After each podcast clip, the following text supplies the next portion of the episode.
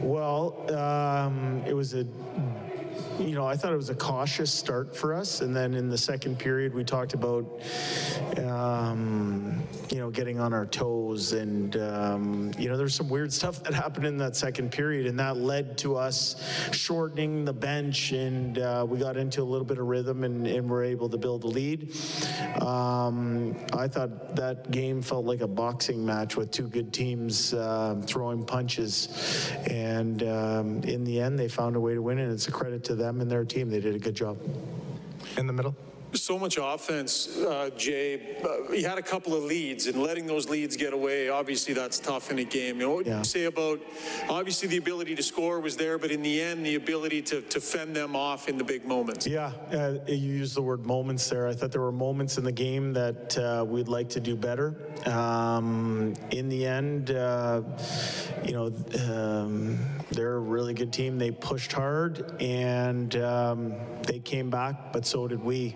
We know there was no give up or, you know, people not fighting till the bitter end. Our group pushed as hard as we could. We emptied the tank with everything that we had. And as I said, it's a credit to Colorado for the game they played tonight, but also the series. They played very well. Up front, Mark. There was a time when playoff hockey meant a lot of 2-1 games. You guys didn't play many of those this spring. Can you, going forward, can this be a team that plays the way you're playing and win, playing 4-3-5 for hockey, or does the destination have to include a much tighter defensive game? Well, I would say that, you know, from February 11th on, we played a pretty tight game defensively. The way the playoffs worked we lost 3 one-goal hockey games in this series. There was a couple empty net goals here or there in games 1 and game 3. That's a function of the way the game was being played. Can we do better defensively? We can. We scored 5 goals tonight. Should be enough to win a game. It didn't work out for us tonight. I think if you look back, Spec, to that day in February, the team was where it was. And we got to the third round of the playoffs. We learned some hard lessons. We're utterly disappointed with not finding a way to win tonight's game. But in the grand scheme or the big picture of things, you know, I think our team's taken a step this year. Right side. Jay, I was going to get to that because you used the word bullish a lot to describe this team. Yeah. Getting to the conference final, how would you describe this group now? Well, I think, as I said, we're utterly disappointed with not being able to move on and not finding a way to close out tonight's game. So that's the first thing. I think that's a credit to our opponent. I think we learned some lessons in our journey here this spring. We're playing hockey, I think today's June 6th. We're playing hockey on June 6th. In order to accomplish that and be one of the final 4 teams, you've done some good things. And I don't think we can lose sight of that. But there's a lot more required in order to find a way to get to the Stanley Cup final. And then there's more required to win the trophy. But I go back to that date on February 11th. We were sitting a healthy margin outside of the playoffs. And we asked that group of players to play hard for each other, to sacrifice, to commit.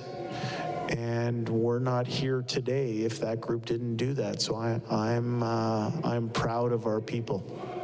Jay, just about on that, you know, a lot of guys with injuries. Donar told us about the torn hip flexor. Leon's obviously playing on one foot. Just a word about those guys battling through, you know. Yeah, and those are the big ones that kind of everybody knew heading in, you know, as the playoffs wore on. Warriors. That's what the term I would use. They're people who, you talk about laying it on the line in order to achieve something. Our people did that, and there's a lot more that hasn't been made public. I'm proud of them. I'm proud of them for being able to play with those type of limitations. Second row on the left. Jake, can you run down the overtime winning goal and the personnel you had on the ice? Yeah, so that was the third shift in overtime, and we were on our third line. It was a three-line game for us tonight, and you know, the group of people that we had went out. It was a 50-50 face-off. We got beat to the net. You know, the puck, you know, got tipped, and they found a way. We're not here without the people that you're referencing. Stay on the left. Jay, the last two games, you didn't generate as much offense as you wanted, but you did tonight. What did you do differently to get the offensive chances that you wanted?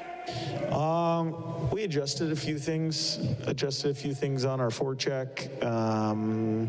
We talked a lot about being hard and going to hard areas to score. I thought you saw that tonight. I thought some of our investments from earlier in the series started to pay off, and we saw some turnovers. And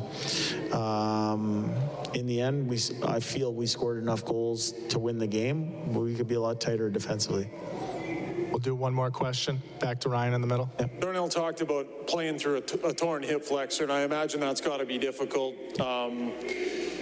You know, did it make it tough in that matchup against those real high-end guys that he was playing a lot against? And how do you think he managed in that matchup? And did you think about backing him off in some of those matchups, just considering what he was dealing with? Yeah, I think if you watched, we dressed seven in the last two games, right? And different people were on the ice in the matchup that you're referencing. Those are some good hockey players on the other side. You know, they had the ability to find a way to affect the game. That's not on one player, one injury, or anything like that. We're a team, and in the end, we didn't do a good enough job with the amount that we were giving up.